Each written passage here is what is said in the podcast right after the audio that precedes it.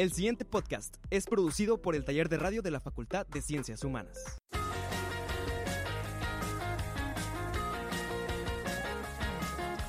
En los próximos minutos, abre tus oídos para un Encuentro con las Letras, un espacio de la Facultad de Ciencias Humanas para promover y fomentar la publicación de textos y la lectura entre la comunidad universitaria, además de difundir las novedades literarias y tecnológicas de la Biblioteca Alma Lorena Camarena Flores.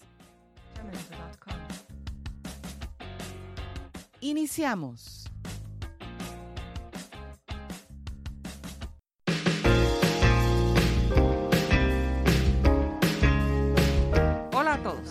Mucho gusto saludarte de nueva cuenta y agradecerte que nos escuches. Soy Norma Ruth Araujo Elizalde y te doy la bienvenida a un nuevo episodio de Encuentro con las Letras. Este programa pretende presentarte investigaciones publicadas por nuestros profesores y estudiantes que forman parte de la Facultad de Ciencias Humanas de la Universidad Autónoma de Baja California, México, para promover la ciencia y la cultura a través de la literatura.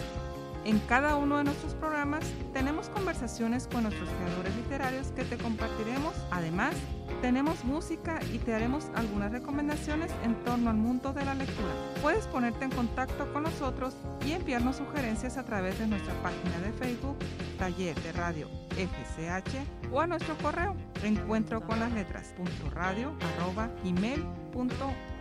Asimismo, nos puedes buscar en Spotify como Encuentro con las Letras.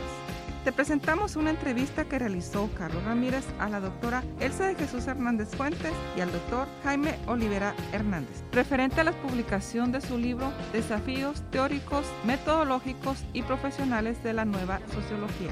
Te invitamos a escuchar esta charla. Conozcamos a nuestros autores. ¿Pudieran decirnos, por favor, cuáles son sus nombres y su formación académica y en qué áreas se han desarrollado? Yo soy Elsa de Jesús Hernández Fuentes, eh, soy licenciada en Sociología, maestra en Estudios y Proyectos Sociales y doctora en Planeación y Desarrollo Sustentable por la UABC. Y pues me he dedicado mayoritariamente a la docencia y a la investigación desde ya hace 16 años que estoy aquí. Trabajamos desde el cuerpo académico los factores de riesgo y violencia social desde hace ya pues, más de 10 años. Y yo particularmente tengo la línea también de jóvenes y espacio público. Yo soy Jaime Oliver Hernández, soy licenciado en Sociología por la UAM Xochimilco y maestro y doctor en Estudios Socioculturales por el IC Museo de la UABC. Mis temas de investigación que he estado trabajando tienen que ver con violencia relacionada al tráfico de drogas ilegalizadas, a la violencia patriarcal y también a la ejercida en espacios de encierro. Esas son mis líneas de investigación. ¿Podrían por favor hablar de su libro? ¿Cuál es el título? ¿De qué trata?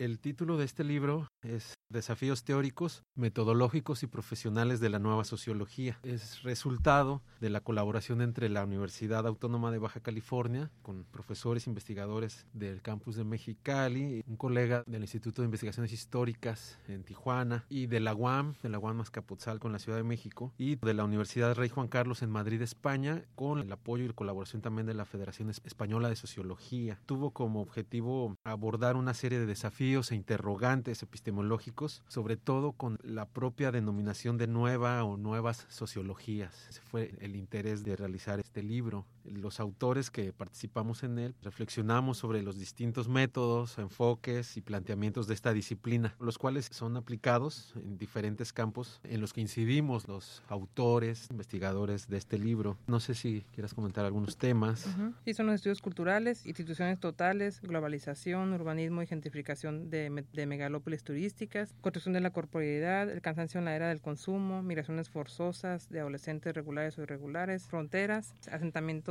también fronterizos y análisis de redes sociales de apoyo. Son las principales áreas en las que se enfoca este, este texto. Particularmente el, capítulo que hicimos la doctora Irma, Irma, González y yo es sobre las decisiones metodológicas, ¿no? Cómo decidir sobre tu metodología en el momento de una investigación. Lo enfocamos particularmente a los estudiantes de posgrado, pero igual también sirve para los de pregrado, ¿no? Licenciatura. Asimismo, otros textos que también abordan temáticas que son tomadas desde la sociología y las ciencias sociales. Me parece que eso es algo de lo destacable de este libro, que intentamos con él que las nuevas generaciones de estudiantes se acerquen al estudio de la sociología, ¿no? Es un libro que recupera, como mencionábamos, aspectos epistemológicos, pero también metodológicos y algunos de los enfoques. En ese sentido, me parece que puede ayudar a los estudiantes, sobre todo, a darse una mejor idea de cómo pueden implementar la sociología, qué pueden escribir, qué investigaciones realizar. Entonces sí, me parece que es un libro que puede ser un libro de texto, incorporarse a, las asignaturas que están ellos estudiando y que se puede revisar allí también. ¿En qué momento deciden escribir este texto, integrar estos textos en un libro y qué les motiva para que este libro naciera? Inició por las redes. Yo empecé a ir de 2016 a los congresos internacionales que hace la Federación Española de Sociología y en el 2017 se abrió la convocatoria para traer invitados extranjeros, intermovilidad internacional entrante. ¿no? Yo invité al doctor Maximiliano Fernández Fernández, que es también coordinador de la obra. Él trabaja en la Universidad de Juan Carlos de Madrid y él vino a darnos un curso justamente de metodología, de comunicación y de redes sociales a un grupo de maestros de sociología, de historia, en el verano de 2017. Y de ahí les comentaba yo al grupo, que asistieron también egresados de sociología, que algunos ahora ya son también aquí profesores de asignatura en la facultad. Quisiéramos algo para que se pasmaran todos nuestros esfuerzos, ya que compartimos los intereses durante el curso y algunas estrategias metodológicas, etcétera. Y bueno, se llevó la idea Maximiliano, nos volvimos a ver en el 2019 en el siguiente congreso, les llevé yo algunos textos que habíamos publicado previamente para que vean la forma que nosotros escribíamos y compilábamos los libros, y de ahí pues, ya se hizo la, la invitación eh, por medio de, de, un comité particular de la Federación Española de Sociología, que es, de Sociología de la Comunicación, y nosotros desde aquí de la Coordinación de Sociología, con grupos de maestros ¿no? de México, como ya mencionó Jaime, de, también de, de Tijuana, de, Ciudad de México, iniciamos esta propuesta para poderlo plasmar a través de un libro, y queremos además que haya otros muchos más, pero bueno, este sería el primero por medio de, de este esfuerzo binacional. ¿Qué obstáculos se encontraron para que este libro viera la luz y cómo le hicieron para enfrentar esos obstáculos? Lo más complicado tuvo que ver quizá con la organización de las agendas de los propios autores. Como mencionamos, fueron autores españoles, tienen otro horario. Coincidir por el correo electrónico, pues de alguna manera es fácil, pero a veces era parte de las complicaciones. Y por otro lado, el tema de la gestión de los recursos, que bueno, todos los que hayan publicado un libro, participado en él, coordinado, este sabrán de ese tema. Es algo que se puede llevar a cabo, sí implica pues algunas complicaciones, sobre todo de, de organización y demás. Entonces me parece que la organización de las agendas y, y la gestión de recursos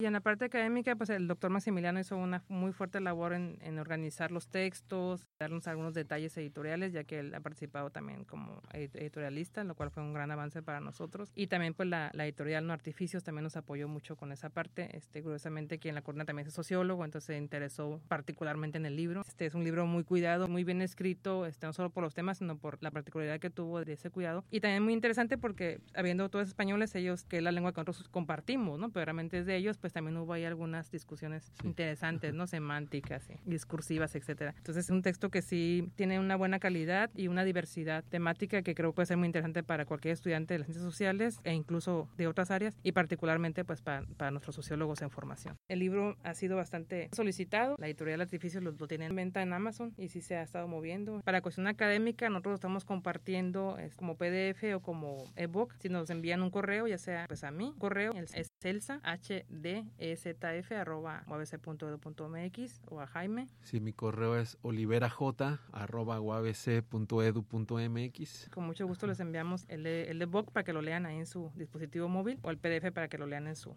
en su computadora, en su PC. Y la idea es que circule el texto, ¿no? Este, nosotros de manera académica, pues la, la intención es compartirlo, ya quien sí lo quiera en físico, porque también habemos, habemos amantes de los libros en físico, pues bueno, ya lo puede comprar directamente por Amazon, se lo mandan directamente a su casa, ¿no? Y bueno, en bibliotecas también de la, de la universidad. ¿Qué reacción esperan encontrar ustedes en sus lectores después de que ellos lean estos textos que compilaron y que trabajaron? Esperamos que el lector que se encuentre ante estos planteamientos que se presentan en, el texto, motivos poderosos ¿no? para seguir eh, interesándose por la disciplina científica y transformadora que es la sociología. Sobre todo los alumnos que están ya en la universidad en primeros semestres, pues la intención es que ellos conozcan a través del libro lo que implica la ciencia sociológica, que los motive, que los atrape, porque además la sociología plantea problemáticas y fenómenos sociales. Quizá eso sea sea lo que, lo que esperamos, ¿no? La reacción de los estudiantes y bueno, de otros académicos, de otros profesores que lo puedan revisar y que les sirva también para fomentar eh, con sus estudiantes eh, el interés por esta ciencia. Y también algo muy importante, ¿no? La producción eh, regional, nacional, latinoamericana. ¿Qué hacemos en México? ¿Qué hacemos en América Latina? Siempre te van a leer los textos clásicos europeos, norteamericanos. Ya bueno, en México, ¿qué? O sea, es muy importante que también reconozca lo que hacemos aquí como propio, porque no puedes querer lo que no conoces. Una disciplina poco conocida y también obedece a que hay poca producción, que se vea lo que se hace en México y que los estudiantes también lo conozcan. El libro ya se agregó a la modificación del plan de estudio de sociología, que esperemos se apruebe próximamente, para que justamente lo puedan ellos revisar en clase, que vean que sí hay producción y que lo que nosotros hacemos investigamos queda por escrito y se puede divulgar.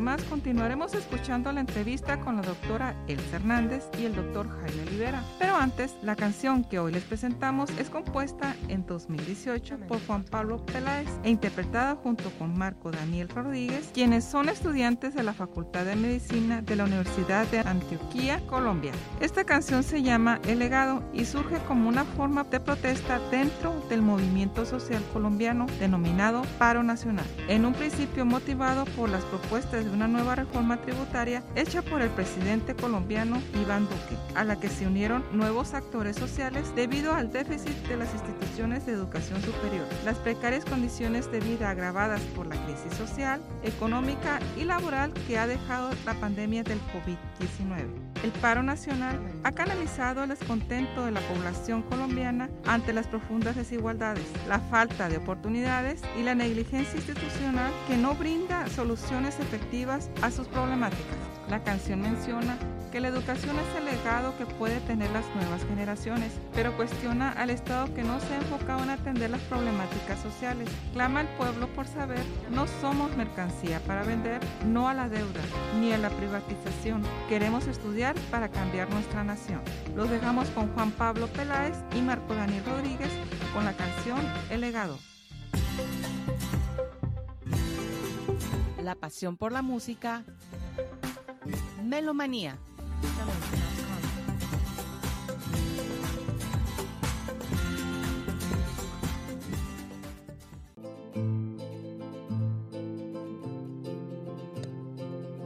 En esta ocasión ando un poco confundido, pues desde pequeño siempre me han repetido que para ser grande en la vida hay que estudiar, que es el mejor legado que me pueden dar. Pero hoy que estoy ante el pizarrón, me dice el profe que hay una situación que nos atormenta la desfinanciación y que las futuras generaciones quieren atención. Pueblo por saber, no somos mercancía para vender, no a la deuda o a la privatización, queremos estudiar para cambiar nuestra nación.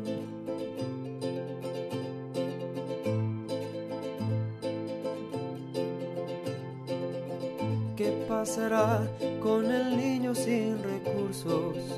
El que de entrada ya está fuera de concurso, el que sus padres apenas tienen para comer, porque el Estado ahora se niega a proveer, porque preferimos ahogarnos en la guerra, financiando a los que desangran nuestra tierra ¿Acaso no es más fácil comprar cuaderno y lapicero que mantener los fusiles y morteros? Clama el pueblo por saber. No somos mercancía para vender, no a la deuda o a la privatización. Queremos estudiar para cambiar clama el pueblo por saber. No somos mercancía para vender, no a la deuda o a la privatización. Queremos estudiar para cambiar. Queremos estudiar para cambiar Queremos estudiar para cambiar. Volvemos a la entrevista. ¿Qué se siente ver sus nombres impresos en un libro? Que el trabajo que han estado realizando está materializado ya en un texto, en un documento de este tipo, como autores. es un orgullo que a uno le da, y sobre todo cuando los estudiantes te lo piden, ¿no? Para leerlo, egresados. Dicen, ah, yo recuerdo que usted me dio clases y ahora quiero ver qué, qué ha escrito y todo esto. Y además de lo que ya hemos escrito, tal vez en colaboración de otros, ahora nosotros también coordinar y decir, bueno, esas son las experiencias que nosotros queremos reproducir, los temas que nosotros queremos que también la gente conozca, que hacemos aquí más locales a lo mejor, ¿no? Y que a veces no te admiten en otros ambientes por lo mismo. Y también encontré coincidencias con los mismos autores que también desde lo local escriben y al ser la misma ciencia, aunque sean espacios geográficos distintos o diferentes ámbitos que ellos, porque la zoología es muy amplia, ¿no? Hay coincidencias también eso también es, muy importante. Y también por otro lado, pues ver que estamos, aunque no lo creamos, pues tenemos un buen nivel, que a veces también siempre se da mucho valor a lo extranjero y poco a lo propio. Y no hubo ningún problema, o sea, no hubo ningún problema de calidad con sus autores, ni que un autor se sintiera despreciado, por decirlo así, o que nos dijeran, ah, este texto no se va a admitir. Entonces eso también es importante, que sí reunimos los estándares internacionales y fueron bien admitidos los documentos. Es muy gratificante ver tu nombre en los textos, y sobre todo pues cuando eres estudiante y, y lees otros autores, siempre ver el nombre y ahora ver el tuyo en un libro da mucha satisfacción y sobre todo en un producto como este que menciona Elsa, donde es además colaborativo y el tema de coordinarlo también es algo muy muy gratificante, ¿no? Ver ver no solo tu nombre en, dentro del texto, sino en la portada. Motiva además para seguir haciéndolo, ¿no? ¿Qué reacción causa, no sé si ya lo han visto en sus estudiantes, el hecho de ver que su profesor, su profesora escribió un libro esto les puede motivar a ellos para decir, ah, si mi profesor y mi profesora lo hicieron, entonces yo también podría hacer esto, yo también podría escribir y, publicar. Sí, hace poco, en el mes de mayo, en la, en la, Feria del Libro, Internacional del Libro de la UABC, pues nos invitaron a presentarlo. Allí nos dimos cuenta un poco, ¿no? De, fueron nuestros, varios de nuestros alumnos, exalumnos, algunos egresados de la carrera, a ver la presentación. Veíamos, nos comentaban al inicio o al final de, de la presentación, esa emoción que compartían junto con nosotros, eh, o al menos así lo observaba yo, pues de que sus profesores estén allí. Elsa ha estado escribiendo artículos con alumnas, hay varios egresados y que también están participando alumnos en nuestras investigaciones. Como autores. Y como, como autores, ¿no? Me parece que sí motiva a los estudiantes. Y en ese sentido, para que los estudiantes escriban, y bueno, no nada más los estudiantes, para que nuestro auditorio pudieran escribir, ¿qué recomendaciones ustedes nos podrían dar sobre la lectura y sobre la redacción de textos? ¿Qué recomendaciones les han servido a ustedes para entrar en este mundo de la lectura y en este mundo de la redacción? Algo muy importante es leer literatura o, si se puede ciencias, ciencias sociales. Es muy importante porque el hecho de leer te permite saber escribir, poder escribir de mejor manera. Yo recomendaría a los que nos escuchen la lectura, realizar lecturas y eso te lleva a poder escribir de mejor manera. Y pues para escribir, la recomendación que yo haría es intentarlo, escribir diariamente de pequeños párrafos o se pueden cuartillas para poder ir uno desarrollando esa habilidad, porque uno, uno tiene muchas ideas, pensamientos, pero a la hora de plasmarlos no es nada fácil. Me parece que la clave, desde mi punto de vista, es la lectura, el amor por la lectura, y eso te va a permitir poder escribir cada vez más y cada vez mejor. Además de leer, observar, es algo muy importante, es algo que se supone que desarrollamos en el área de ciencias sociales, particularmente los sociólogos, observar y, saber opinar. Recientemente veo estudiantes con miedo a opinar bajo la cultura de la cancelación y esta lamentable interacción en redes sociales virtuales que no es muy positiva. Entonces, eso es algo también que tenemos que aprender a opinar, a argumentar. Y para eso requieres, como menciona el doctor Jaime, leer, por supuesto, pero también pensar. Y este proceso lo hacemos diariamente, involuntariamente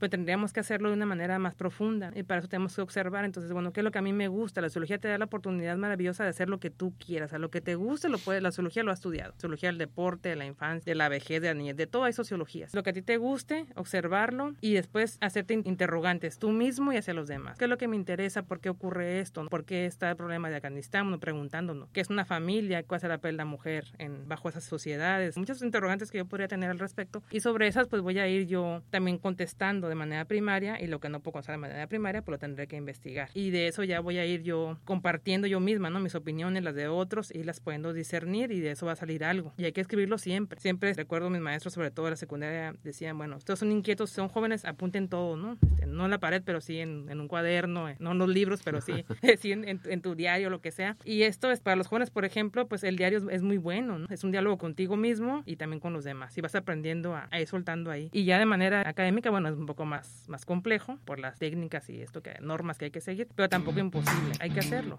Para cerrar, ¿qué frase o qué mensaje les gustaría dejar a, a nuestro respecto a su texto y respecto a esta invitación para que se encuentren con las letras? ¿Qué frase o qué mensaje con qué les gustaría cerrar? Primero que nada, agradecerles el espacio, invitarlos a que conozcan esta obra, ojalá les agrade y sobre todo que se metan al, al mundo de las letras como, como dice este espacio. ¿no? Ahorita con la pandemia hay graves problemas que ya conocemos, pero también grandes oportunidades ¿no? de, de poderse vincular, de leer. Hay muchos libros que se liberaron en línea, bibliotecas completas, y hay que aprovechar, seleccionar un buen libro y empezar a leerlo de lo que les guste. De ahí vas a poder imaginar, porque eso también es algo muy importante, que se ha perdido mucho, porque todo está muy hecho ya, ¿no? Todos los procesos sociales están muy hechos y se ha perdido la parte de la imaginación. La lectura es algo tan particular que es único, y eso es algo súper interesante, que es la imaginación sociológica, como nosotros le, nombramos, pero también es una construcción social que tú haces de ti mismo cuando lees algo, y es muy particular, entonces también eso te permite conocerte. Muchos jóvenes no saben qué estudiar porque no se conocen a sí mismos, no saben sus habilidades. Una forma de descubrirlas pues puede ser esa, ¿no? Conocerte a ti mismo a través de lecturas propias que vas a, de ahí tú a decir, ah, bueno, esto es conocido y parecido a lo que yo hago, es distinto, entonces nacen nuevos intereses y de ahí vas a ir buscando otros textos y esto es lo que te va a ir generando esta capacidad lectora. Ahorita es complicado porque las la bibliotecas están cerradas, pero está abierto todo lo virtual. Entonces hay muchísimos textos, videos, canales y es importante que, que puedan, puedan darle un tiempo a, a eso, un espacio para leer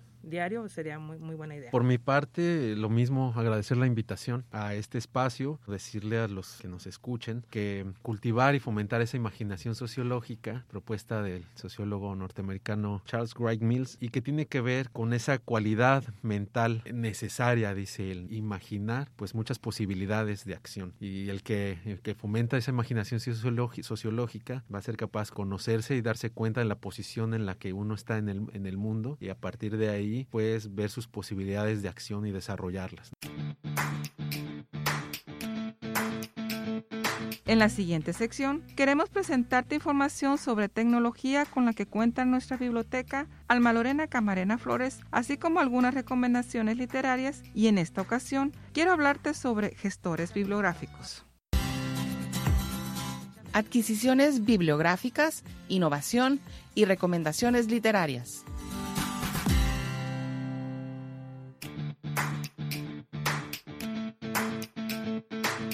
Los gestores bibliográficos son programas que se utilizan como herramientas para la recolección y manejo de referencias bibliográficas de investigación que se enlazan a bases de datos como catálogos de bibliotecas, revistas científicas y otras fuentes de información diversa. Tiene forma de una base de datos personal de tal manera que cada usuario crea, actualiza y mantiene su base de datos según sus propios requerimientos. Si te dejaron de tarea la realización de un ensayo, estás trabajando un proyecto de investigación o en la elaboración de una tesis y para realizarlo has reunido una bibliografía muy numerosa, te recomiendo utilizar gestores bibliográficos para organizar en una base de datos personal las referencias que estás manejando en el trabajo y crear de forma sencilla citas y referencias bibliográficas. La mayoría de los gestores permiten organizar, crear, modificar, agrupar y recuperar tus referencias, así como importar referencias de catálogos y otras bases de datos,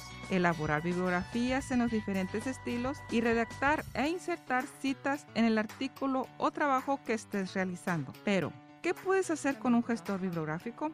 Bueno, pues con estas herramientas puedes organizar las citas y referencias bibliográficas de tus proyectos escritos. Además, te ayudan a citar adecuadamente los autores que utilices para argumentar en tus trabajos de investigación, permitiendo la creación automática de citas, referencias y notas de pie de página. Puedes añadir referencias manualmente e importar referencias de diferentes fuentes como bases de datos en línea, artículos, libros electrónicos, entre otros. Además, puedes compartir la información con otros usuarios y las referencias bibliográficas que consideres.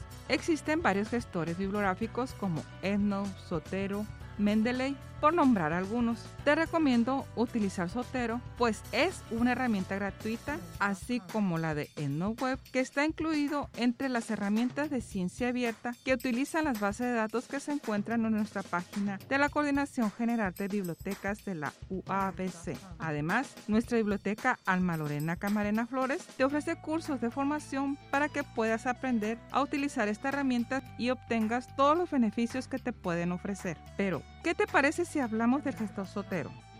Pues bien, Sotero es un programa de software libre para la gestión de referencias bibliográficas creado desde el 2006. Es una extensión del navegador de Internet Firefox que permite recolectar, organizar y exportar bibliografía. Las referencias también se pueden agregar manualmente descargando un archivo compatible añadiéndolas con el editor integrado. Las referencias admiten enlaces y archivos adjuntos como los PDF de los artículos descargados. Además, cada elemento almacenado por Sotero acepta notas, marcas y material relacionado. Sotero crea instantáneamente referencias y bibliografías para cualquier editor de texto. Permite explorar los datos en diferentes estilos de citas, informes y bibliografías. También se puede integrar un complemento para citar mientras escribes en el procesador para facilitar la incorporación de citas en el texto y darles formato para elaborar la bibliografía final. Por ejemplo, si estás haciendo tu tarea, buscas un artículo sobre el tema y batallas perdiendo el tiempo para hacer las referencias, Puedes utilizar el gestor bibliográfico para bajar los datos automáticamente y la aplicación te los acomoda en el estilo que prefieras como APA o Chicago en el documento y conservando la información en el gestor. Opcionalmente, Sotero puede sincronizar tus datos entre dispositivos, manteniendo tus notas, archivos y registros bibliográficos perfectamente actualizados. Si decides sincronizar, Siempre puedes acceder a tu investigación desde cualquier navegador web y como está desarrollado por una organización independiente sin fines de lucro que no tiene ningún interés financiero en tu información privada. Siempre tienes el control de tus datos personales sin exponerlos. Con esta aplicación. También puedes trabajar de manera colaborativa ya que Sotero te permite coescribir un artículo con un colega, distribuir materiales del curso a los estudiantes o crear una bibliografía colaborativa. Puedes compartir una biblioteca de Sotero con tantas personas como desees sin costo alguno. Por todas estas ventajas, el gestor bibliográfico Sotero es una muy buena opción para que te ahorres tiempo administrando adecuadamente tus referencias bibliográficas. Lamentablemente nuestra emisión de hoy ha llegado a su fin, pero te invito para que nos escuches en nuestra siguiente emisión, donde tendremos más charlas con autores, música y recomendaciones literarias. Mientras ese momento llega, continúa conectado con la lectura, hasta que tengamos un nuevo encuentro con las letras. Yo soy Norma Ruth Araujo Elizalde. Hasta la próxima.